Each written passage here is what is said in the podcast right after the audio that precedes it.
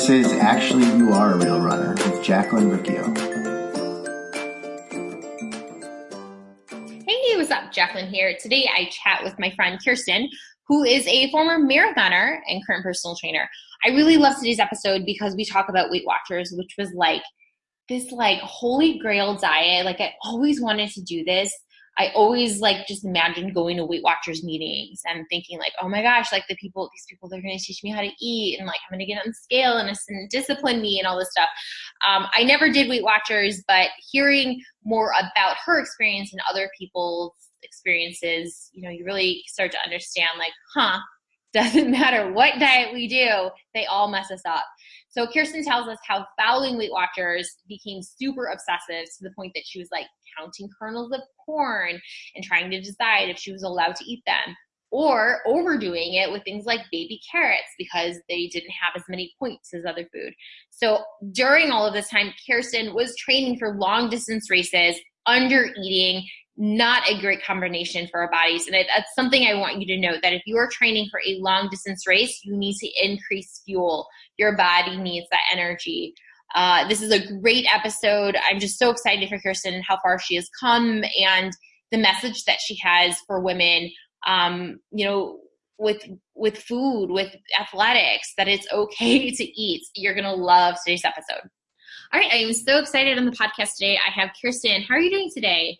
I'm very good. How about you? Good, so excited. So we actually have met in person a couple of times. It's so cool to see you across the country um, on our little computers here. yes.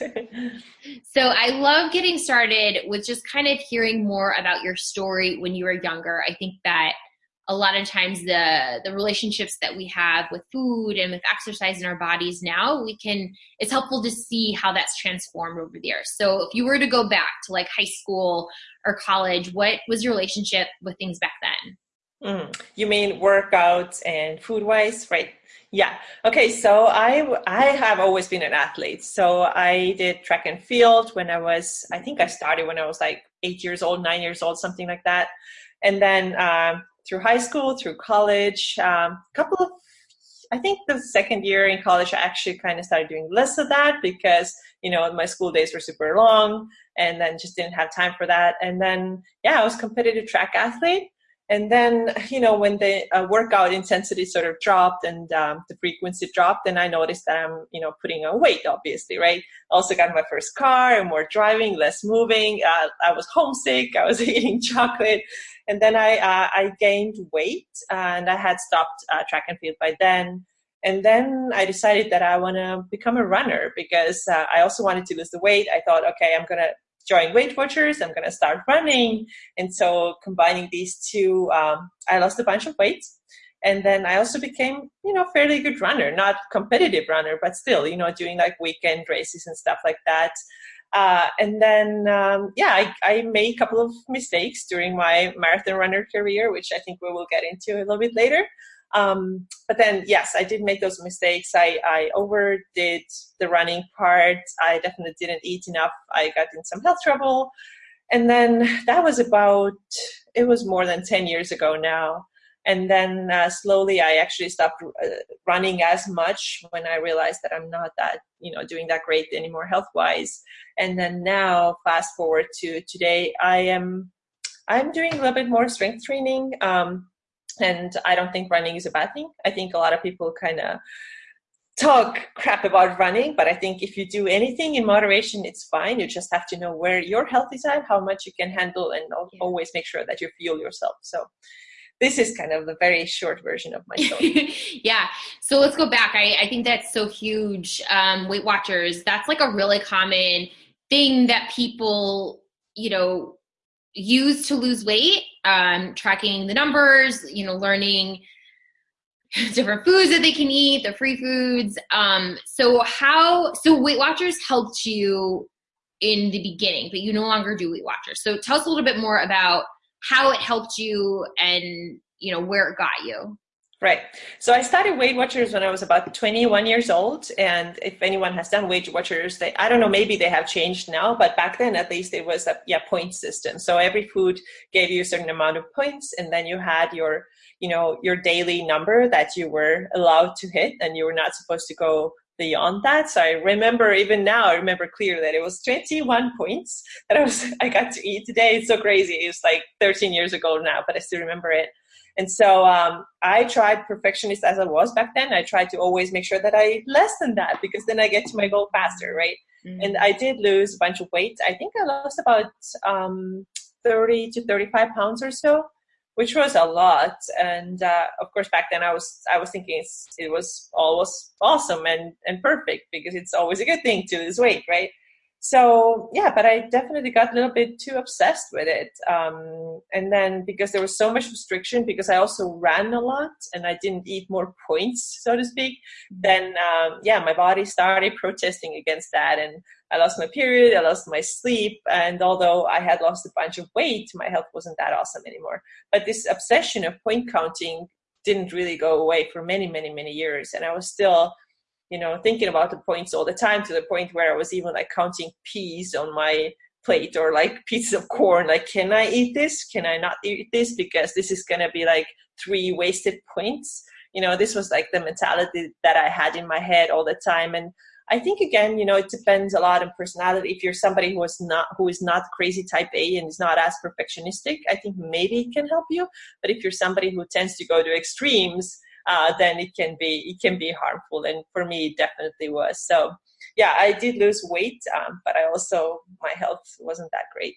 Mm-hmm. I love what you said about how we always think that weight loss is a good thing and were you getting like external validation about your body when that happened uh, yes, I did. Uh, so Weight Watchers have their weigh-ins every week. They have the meeting, and then everybody has to get on the scale. And then you get this little, like, tiny piece of paper where they write down. It's like your diary. Uh, so they write down like how much you lost every week. And I was the only one in the group who, over the course of five or six months, when I was there, lost weight every single month. And I was so proud of myself. People were admiring me. I was like, and I know when people are struggling in these meetings, they were telling, telling like, oh, I couldn't resist this cake in the weekend. And I was in my head, I was like, to me, it's easy. What do you want? You want the cake? You want the abs, right? Like, there's no question. And I always wanted the abs. I was like, yeah, I'm going to do that. So, yeah, it was, you know, I was proud of myself because you can't you can't deny that it gives you some kind of boost you know like seeing the the scale drop and you know clothes fit and you can put on new sizes that you never thought you can fit in yeah so it's definitely um yeah it was definitely something that i enjoyed a lot back then mm-hmm. and then so you drop the weight and so i'm imagining that losing weight could help your running. Like I know when my body was a little bit bigger and I wasn't moving a ton, it hurt sometimes to get up and walk around. But I'm also guessing that going under on calories could also affect your running if we think about calories or units of energy. So what how did that play out with food and like your performance with running? Yeah, this is super interesting. A really, really good question. I think there absolutely needs to be a balance. And if you want to be a marathon runner, I mean, marathons take so much out of you. Like you have to, your long runs in the weekend are two to three hours, right? And you just can't underrate. It's like looking back, this is the silliest thing to do because I did those runs often fasted. And uh, now I'm thinking, why did I do that? And actually, yes, it does help. Um, to a certain point to be lighter to have a lighter body. You just you're able to move faster. For example now when i go out to run i'm not nearly my my speed is not nearly as fast as it was back then. Uh, but at the same time you know it starts to kind of catch up after a while. So maybe you can you can even undereat maybe like a i don't know about a year without feeling that much like without getting much like negative side effects but then it starts to catch up on you and then you feel weaker. At some point your your times are not getting faster anymore.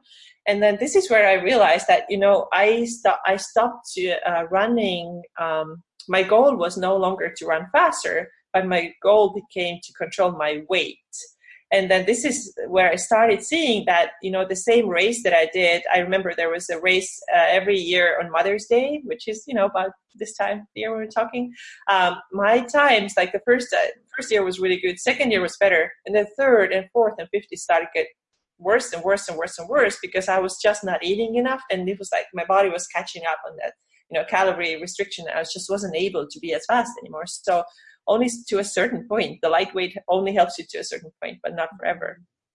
So during that time, were you still doing Weight Watchers, or what did food look like for you then? Mm. So my food was pretty. Um, it was quite limited in what I allowed myself to eat. So one of the big ones was that I had almost no fat at all, no dietary fat. I was absolutely ter- terrified of it because the points again, right? One tablespoon of uh, oil, I think one teaspoon of oil gave you like a whole point. And I'm like, oh my God, why would I eat the teaspoon of oil added to my salad if I could eat like uh, three bags of free carrots? Right? This was kind of like how my logic worked. So I didn't have, I've absolutely always loved nuts, but I didn't allow myself to eat any nuts at all. And now when I'm thinking back, I think you should never restrict the things that you absolutely love because this will only lead you to binge eating, which happened to me like over the course of six, seven years so many times. Um, yeah, so low fat was absolutely like a terrible thing. Uh, I would I would even like if somebody was cooking for me, my mom was cooking for me, I would just literally stand there, make sure that she doesn't put any like heavy cream in my in my food because I would think, you know, this is going to ruin my my weight loss. Or if there's like a piece of bread and somebody had made like a sandwich and I and I saw that there's like a layer of butter, I would just try to take that off and only eat the bread. So I never had issue with carbs. I know that a carb restriction is a big thing right now. So I ate a lot of carbs. I ate like oatmeal, I ate spaghetti a lot, but then uh, there's absolutely no fat, which I think was a big reason why I um, I had all these hormonal issues that I had. And I also ate a lot of vegetables and fruit because these were free in Weight Watchers. So you could eat as many carrots, as many apples, as many cucumbers as you like. And I remember, you know, going back from school sometimes and on my way home just to polish up like three bags of baby carrots. And actually right now I'm like, I don't usually eat raw carrots anymore because I'm like, I had so many of them. I'm just grossed out. I don't want to. Yeah, I think I read a, a, really good post about that. That we think like, oh, there's no way you could go overboard on vegetables, but there are plenty of times that I sat down because I was afraid of carbs, because I was afraid of like every sugar. I would eat like three bags of like roasted broccoli in like one sitting, and I think about like my stomach and like bathroom issues from having all of that. It's like, yeah, this stuff is good, but not like eating three bags of carrots or three bags of broccoli because you're afraid of other food. Like, uh, not that healthy. yeah, yeah, absolutely. I totally agree. I mean, there's a lot of people who have to increase their vegetable intake. Obviously, you know, there's a millions of people who have to hear that message. But then on the other other side, there are people like we used to be in the past who would be obsessed with those quote unquote free foods and eat nothing else. And I remember, for example, how I roasted my vegetables. That meant only like sprinkling a little bit of lemon juice or water on my vegetables and throwing in the oven and then eating the entire sheet and then wondering why is my stomach hurting. Go figure. yeah. What was your joy level around food during that time? Everything was scary. Things were scary. Out of my comfort zone, everything was scary. Um, and also because I started binge eating because I was so deprived most of the time um, then you know i became afraid of like things that i always enjoyed like chocolate and some cakes and stuff. But i started binging on that on these things and of course it it was just gross. It was eating too much in one sitting to the you know i got stomach ache i was physically so full. So there was not really like enjoyment. It was always like restricting and being so hyper aware and scared or then there was binging. There was nothing like there was no in between state really. Mm-hmm. and i think sometimes it can make it really real just kind of like hearing the inner chatter or the inner dialogue of what like what's going on in your head. It makes it so relatable. So like if you were restricting and you were like not eating anything or you were going to the opposite and you were eating everything in sight what were kind of some of the things that you know was going on in your head in my head. Uh let's see. Well actually one thing is that i never really starved myself. I know that people go you know like days and days without food if mm-hmm. you know they really want to lose the weight whatever. For me it didn't work that way. I still ate. Like i said i ate so much pasta. I ate a lot of uh, oats but it was very like limited to what i had right? But the what happened in my head? Um well, sometimes when I would binge, I would try to justify that. I would be like, okay, but I'm okay. I'm like good. Like two weeks in a row, I'm good. I it's okay. It's not gonna make me gain weight. And I didn't even think if whether this behavior itself is normal or not. My only concern was is it to affect my weight? Oh, probably not because I only binge once in two weeks. My weight is to probably be fine. So I'm not to get on the scale the next day after binge or, or two days after binge. Third day, I have done enough running. I have like gotten this out of my system. I can get on a scale and move on with my super, um, you know, restrictive life again. So um, yeah, I was always trying to think how it affects my body weight, but not if if what I'm doing was healthy, if this behavior was normal or not. And then I was always weighing myself. This was I remember still I had this always the same number, 62 kilograms. I'm I'm from Europe. I use kilograms. Um, it was my number. And then always every morning i would get up i would uh, go for a run i would pee i would take a shower. I wouldn't have any food or any water even. I would get on the scale and see if it showed me 20, uh, 62 or less. And then if yes then i was like feeling good. If no i had to tighten up my, my running and my diet. So that was pretty messed up looking back. Yeah. But i think that that's so common too. Like it's it's not normal, but it's been normalized to get on the scale and make yourself either feel good or bad about what number is on there. So when you say like tighten things up, like if you saw a number that you didn't like on the scale, what did tightening things up look like? Well, I would probably add another 20 to 30 minutes to my run. And I was already running, I ran six days a week and at least 60 minutes or 10K. So that was my norm. Anything less than that was a failure for me. So, but that was that was the minimum that I did. Uh, on weekends, I did longer runs, so it could be like 15k, it could be 20k. Sometimes I would run 30 kilometers on a Sunday, mm-hmm. um, and then yeah, I would add more more running. Um, and I would yeah, actually, it was mostly through exercise. I didn't really restrict that food as much. I feel like if I saw the weight going up a bit, I just add added more exercise. But yeah, it can go both ways. People do both. Mm-hmm. Yeah.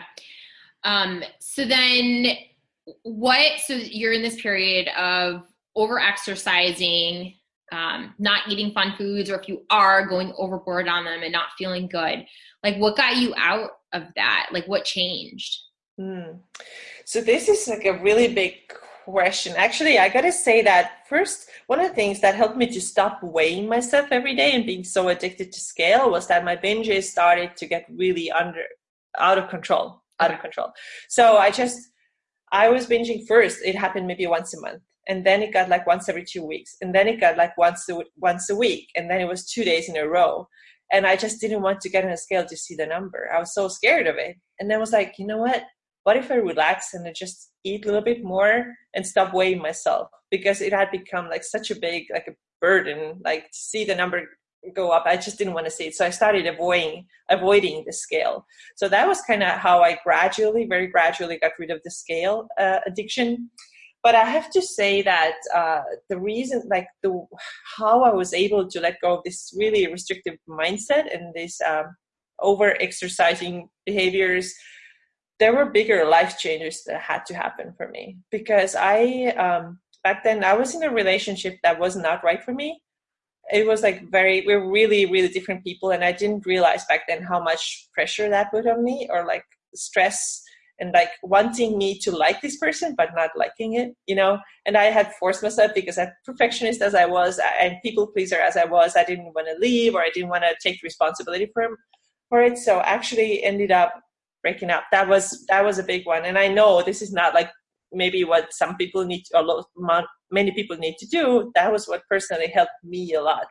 It took away so much heaviness from me and i realized that i don't have to like escape my issues anymore by running so much or controlling my food very heavily. Yes. and then another thing which was also a huge huge game changer uh, was that i actually used to work at a uh, university in Finland, and then I I got a one year scholarship um, to U, uh, UC Berkeley in the states, and then I went really far from home, uh, and it totally changed my environment. I I became a different person because I feel like back in I used to live in Finland. I'm from Estonia, but I used to be live in Finland. I felt like um, it was really hard for me to like make friends there. Uh, I I am not very super open person, I feel like. And then other people around me were the same way. So now moving to California, people are really open, like really happy and smiling and welcoming. and that really helped me to open up as a person and i have changed so much since then so i came here for one, for one year i was terrified because i thought that i'm not going to make any friends nobody's ever going to want to talk to me i was so scared but it turned out the opposite. I made a lot of friends where there were a lot of like other exchange students. We went out to party. We were drinking. We were eating what we wanted. I was not running every single day like it, like it was my job right? So uh, that was a big one like uh, environment. And i always say that to people that you know you have to think what else is like stressful in your life because it's usually why you're binging or over exercise or over exercise it's not about the food. It's not about the exercise there's something else probably that's like underlying issue there and it may be a huge and very very dis- uncom- uncomfortable change to make but sometimes you have to make that change. And for me it was really a big one. It was really really big change for me and super helpful. Yeah i'm so glad you said that that it's it's not really about the food but it's like that's the easy thing quote easy thing to control when all of these other things feel out of control. You're like okay cool let me just buckle down on this thing um I'll somehow be happier when I lose the 5, 10, 15, 20 pounds. Like everything in my life will go perfect. And I'm like, well, yeah, it doesn't really happen because if you don't like your job, like I didn't like my job back then. And then, you know, I came to the States and I, st- I dated a guy for a while who had a degree in business and he was a yoga teacher. I'm like, wait, you can do that? Like, he's like, yeah, you got to follow your passion. You got to follow your heart. I'm like, wow. And then, um, you know, a couple of other people who were totally doing different things. They were not putting themselves into those boxes that I got my degree in this, now I have to do in this. Uh, like it sucks, but I just have to. And then I was like, wait a minute, this is how I am thinking. I'm thinking I have to do this thing that I've been studying for 10 years, but what if I don't? And what if I actually follow my passion and do the things that I really love? So later I got my personal trainer's client uh, certification, and this is what I'm doing now. I'm so much more happier just because I took the leap and changed the direction, like my career direction. So I really encourage people to think if they have the same issues, like maybe there is something really big, really fundamental in their in their life that needs to be changed. And it's scary though. Like that's scary. Yeah. And I think that I I think that's probably why I relate to your story so much and I like enjoy watching your stuff is like, well, I went to school for to be a teacher and I have my master's in education. And I pumped so like thousands and thousands of dollars into this career and then was like i hate doing this. This is not bringing me happiness. It's bringing me stress.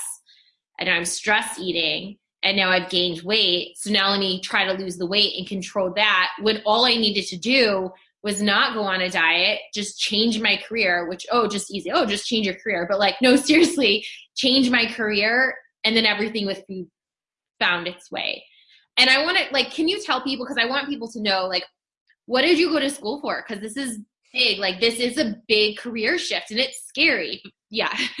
yeah, absolutely. So I went to school for uh, linguistics, and I did that for ten years. I I got my PhD in linguistics, and I mean, this is this is no joke. You spend ten years. Um, you get the you know the highest degree basically possible and then you're like nope not to do it and I, I am absolutely convinced that this change would not have happened had I not come to California. And, it's so ironic that I came here to California to do one year here on my studies. And then after that, I decided, nope, not going to do it. I, am done with that. So um, it was scary. And of course, you know, I was like, oh my God, my supervisor is the nicest person in the world. And, you know, I people pleasing again, right? He's the nicest person in the world. I don't want to disappoint him. I don't want to disappoint my mom. I don't want to, you know, disappoint anyone. But it was, it, it had gotten so strong, the feeling that this is the wrong, this is not right for me. And so, yeah, I changed it. And a lot of people would be like, wait a minute, you have a PhD and you are doing personal trainer's job? Like, really? I'm like, I am proud of it. I'm yeah. really proud of it. Yeah. I, um, my, uh, one of my college professors, I remember telling her I was so ashamed, like, oh, I'm not a teacher anymore. And she's like, you didn't go to college to become a teacher. You went to college to get educated, and you're an educated person. And whatever you do in life, you have your college degree, you have this education. It's not the like, like it's okay to not do that specific job. I was like, oh, thank you. But it's the thing thing like that guy, like when someone gives you permission, you're just like, oh, why was I waiting for this? Like, why couldn't I just do this? Mm-hmm. Yeah, it's it's so interesting how people sometimes need that external permission from somebody, which is actually what I see right now too as I'm coaching women through their eating issues. And I've been getting so many messages telling me that thank you for giving me the permission to eat a cookie. And like, really, like you needed permission to eat a cookie. I'm glad I was able to give it to you, but I want you to get to the place where you're able to give yourself this permission. You don't need it from anyone else. This is where you know that you're actually a confident person. Eh, eh, you know, you know your choices and you embrace the choices and you know you know what's best for you you actually don't need this type of permission from anyone else yeah yeah so i want to talk a little bit more about that and who you help with that but let's backtrack a bit. So as you got to a really low weight you had some issues with your body with your period. Can you talk a little bit more about that? Because i think sometimes people just don't know that this is related to food or that it doesn't have to be their normal yeah. So what happened to me was that uh, I lost my period, and I know a lot of people will be like, "Well, that's an amazing thing. you don't have to worry about it. Every month. Oh, that's great." But it's not only about having a period. That's a serious sign that something's wrong in your body. So your body's not functioning. It's not getting enough nutrition. It's putting way too much energy that it's getting back. So your body doesn't have the resources to keep your reproductive system going. Right. Right. So also i lost my sleep. I had terrible insomnia and this this is crazy because i used to be such a good sleeper before i started weight watchers. I used to be like i remember my mom would just like do whatever to get me up like when i was high school. Was like can you please get up? I'm like no. And now i was up i was like in my head planning my next day's meals and the anxiety was so crazy. First it was anxiety but later i think i probably my stress hormones were so high all the time from all the excessive exercise and from all the under eating they just wouldn't let me sleep right? Uh, so and then what else i got? I got i was really cold all the time. I had uh, quite low fat percentage. I never measured it but you know you can tell visually. Uh, then i have frequent headaches. Um, i was kind of like wired and tired all the time uh, terrible constipation, by the way. It's not normal to poop once a week. It's not normal, everybody. Um, no sex drive at all. Absolutely no interest in that type of stuff. And so, yeah, these are the signs that I know a lot of people who are either in the bodybuilding community experience and, and, and also a lot of marathon runners, also a lot of um, people, women who do gymnastics uh, or anywhere where low weight is is a thing, right? Everybody thinks that they should be having low body weight, and it can help them to a certain extent, like we talked before. But if it gets too low for our unique body, and by the way, this is very very different for everybody, um, where your kind of sweet spot is. Uh, if it gets too low, then we start having those issues. And uh, yeah, I didn't get my period for ten years, and I thought it was, you know, I didn't know. I thought it's probably not normal but uh, my doctors didn't tell me much about it. They're like, yeah, we don't know what that is. Wow. Oh my gosh. So even doctors didn't know. Okay. So was did you start doing something specifically to help this or did you see things like what happened? Like you were trying to fix something or things got fixed along the way or mm-hmm. So I had actually stopped uh, running as much by the time I started dealing with this thing. I was mostly doing that HIIT training and some weight training, but it was still too much for my body because I had in the past done too much, right? So um, I actually went to see an acupuncturist for a totally not related issue, and then we started talking about it. And then I mentioned that I haven't had my period for ten years, and he was like, "This is not normal. Uh, you may want to cut back on exercise a little bit and put on a little bit of body weight, although you don't look too skinny for me. And I was not. Like when you compare to like a lot of other women who are excessively exercising, by then I had put on already like quite a bit of weight because, you know, I, I wasn't training as much anymore, but I was still a little too not enough for my body, right? So after hearing that from him, um, I went home. I started Googling, doing my research. I found the book uh, No Period Now What. If anybody has that issue, they can check that out. Um, and then this book helped me to realize what I have to do. And it was the scariest thing ever because it came out that I had to stop exercising all, like completely for a while and then start eating much, much, much more um, to kind of wake up my reproductive system.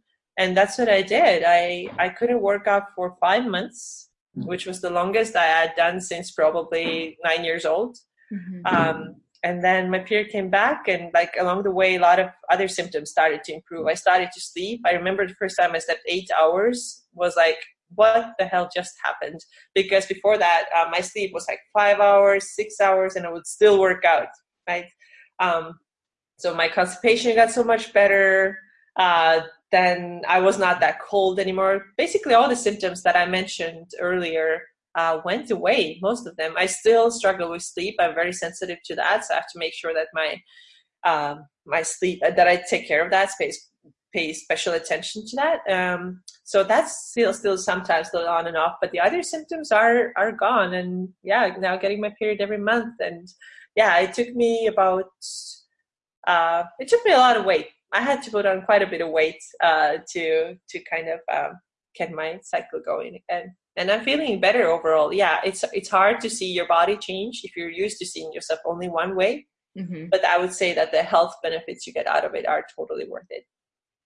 That's huge. I'm glad that you said that because i think before we said like we always think that losing weight is the healthy thing but this is a period in your life where putting weight on and not exercising eating some chocolate was the healthy thing that you need to do for your mm-hmm. body yeah, absolutely. And this is why I am very much right now against this way of thinking that uh, weight loss is for everybody. Everybody needs to lose weight. Like wherever you go, wherever you go, literally, you hear these conversations. I have to lose weight. I have to lose weight. It's like a it's like a default thing that we have to talk about, no matter who you're talking to. And I'm there like, oh, wait a minute. Like I had to put on 30 pounds and now I'm healthy. I was not healthy before. And then, you know, a lot of times this thing, what happened to me happens to people whose like BMIs are like 17, 18. Mine was never that low. So I was actually right in the middle of the normal BMI range when I had all these issues. And then to get my cycle back, to get my health improved, um, I had to get to up to almost what is considered overweight but was it overweight really for me? Uh, was it overweight for me? Yeah it was not right? This is where i actually got healthy. So i just want people to know that like forget about the bmi it does not really tell you the entire truth. What tells you the entire truth about your health can be things like blood work but also things like how are you feeling? How are you functioning in your everyday life? And it's it's not the scale that tells you the truth. Mm-hmm, mm-hmm. so you went through these periods of under eating or restrictive eating, um, certain foods not allowed, and then also these binging episodes. And now eating is kind of normalized and you feel good. Like, how did you make those transitions and, you know, like it be how you eat now, where it's not, you don't track anything. Do you track anything? No, I don't track uh, regularly. Um, so actually, when I started helping people with uh, the period issues, then uh, a lot of people uh, actually then I tracked for a little bit because a lot of people told me that they just can't eat over 2,000 calories a day. I'm like, wait, it's it's not that hard. So out of interest, it's just I got just uh, curious. I was like, okay, let's see how much I am eating. So I did track for a little while. I'm like, I'm eating around 2,300 to like 2,700 a day, and I'm maintaining my weight. So how can it can't be that hard to eat that much, right? Uh, so, but on regularly, no, I do not track. And then how things normalize for me, um, it starts actually starts with just eating more at your regular meals, not skipping your meals, allowing yourself to eat snacks here and there if you want them, um, not restricting yourself so much, but understanding that it's better to have even daily little bit of chocolate, whatever your things are, because that's going to prevent the binges later later in the week or whenever so just trying to keep it like moderate and balanced all the time as opposed to like restricting and then binging mm-hmm.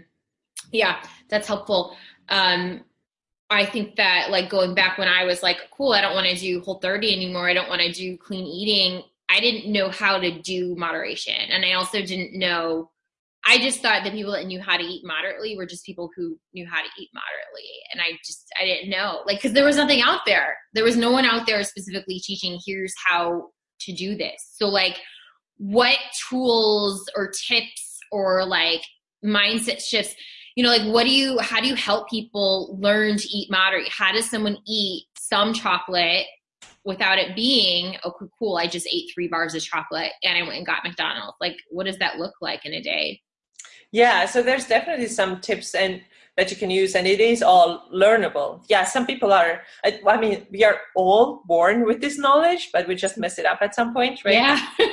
So true. Yeah so we have to relearn it a lot of times. So if there is somebody who used to like restrict in the past and then went to the other side of things when they're like overeating like crazy and binge eating uh, i was i would say that the key word here is awareness so how do you eat the chocolate? That at first maybe it's like giving yourself this permission, understanding that I am okay if I eat chocolate. Nothing bad's gonna happen. The world's not gonna end.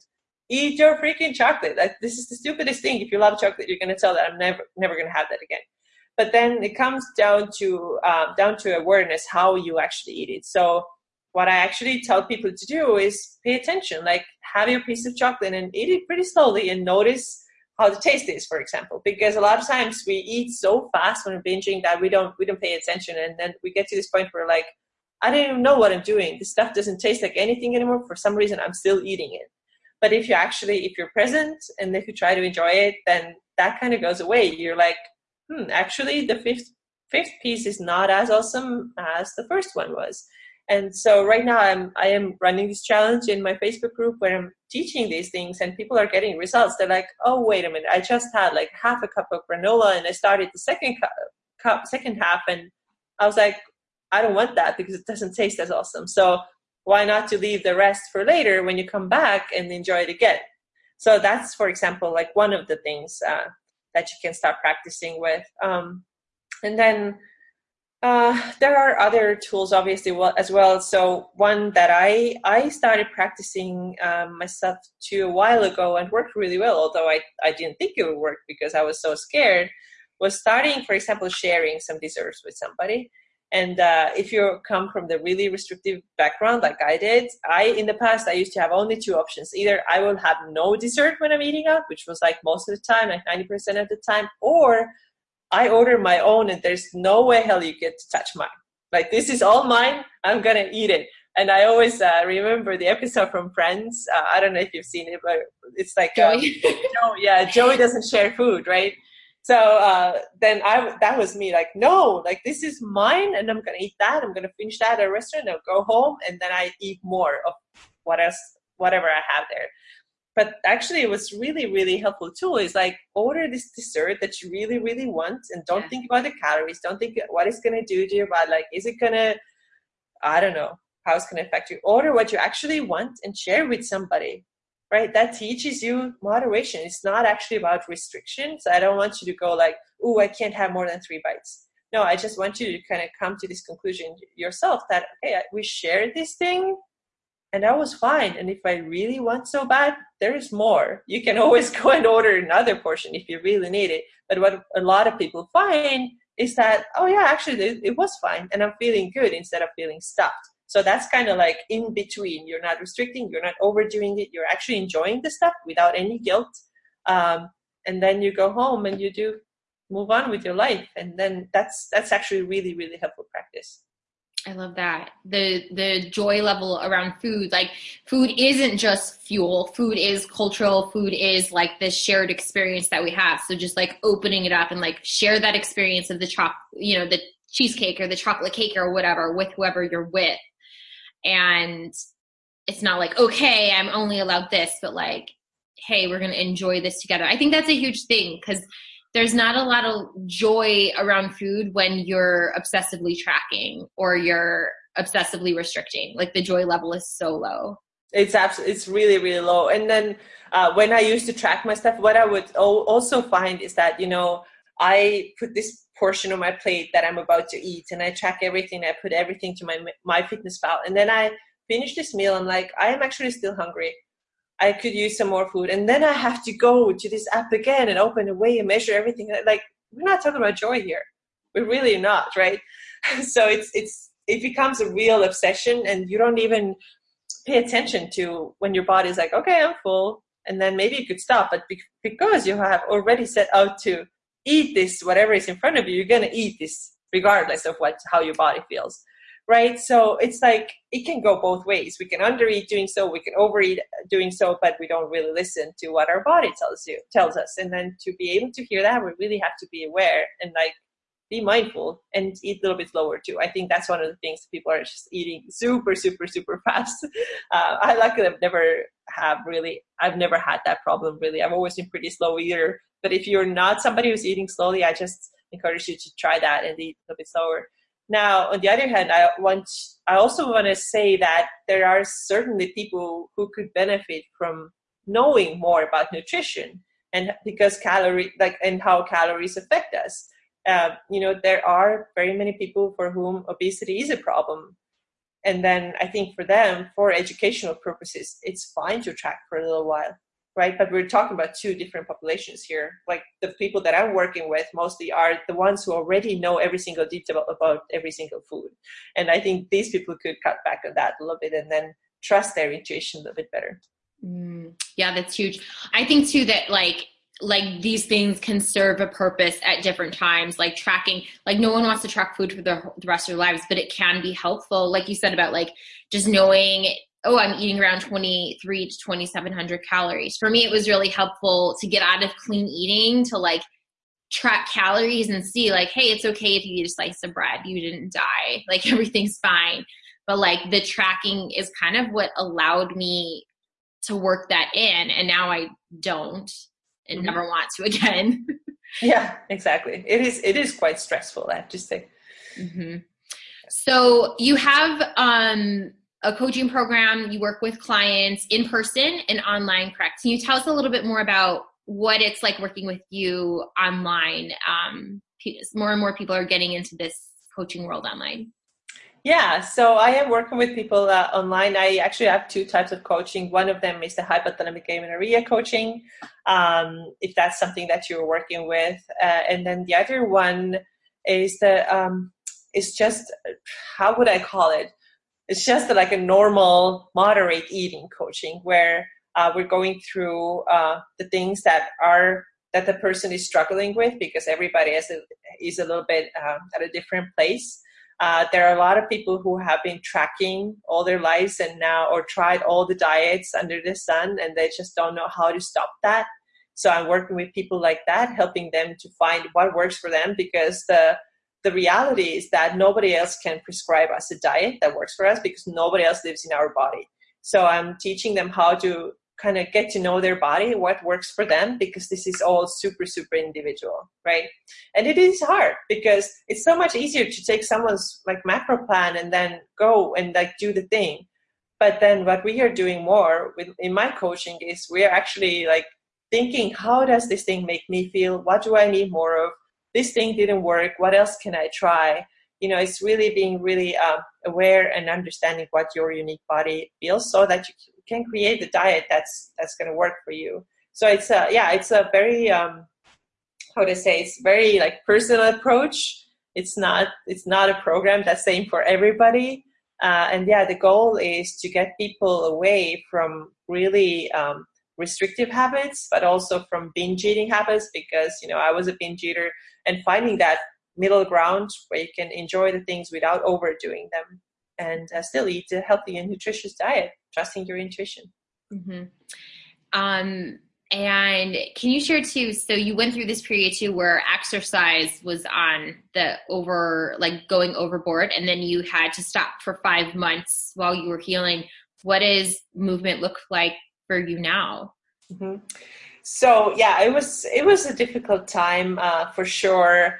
Uh, but then, you know, before that, maybe I should like say what I did right before that, so you can see the how it's different. Yeah. So uh, when I started that break for five months, I was working out six days a week. I did high intensity training at least thirty minutes a day, and then I would jog once in a while, and then I would walk a lot.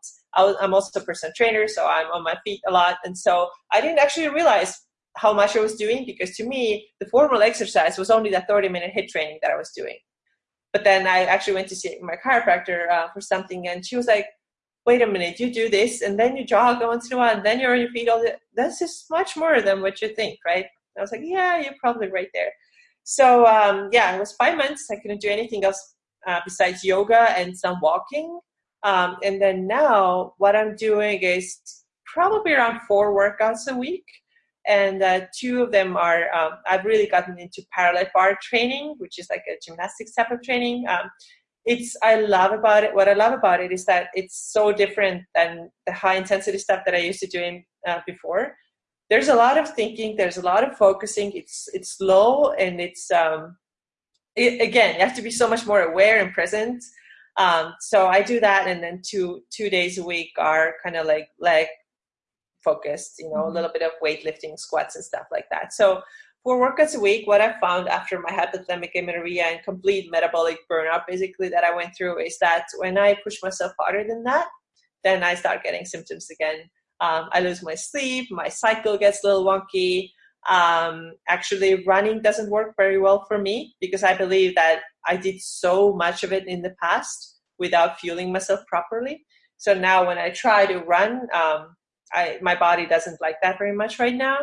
Um, but everybody has to figure out. I know a lot of people who have gotten successfully have gotten back to running after yeah. experiencing amenorrhea. So it's it's probably just like unique to me.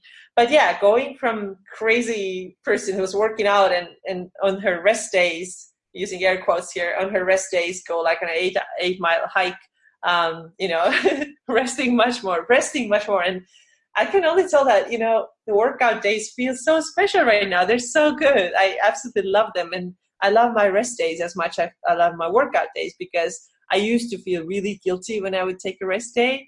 I would think that I'm like, I'm not doing enough. But now I'm like, I just feel how it's like giving my body the energy back mm. that I can then later use in my next workout.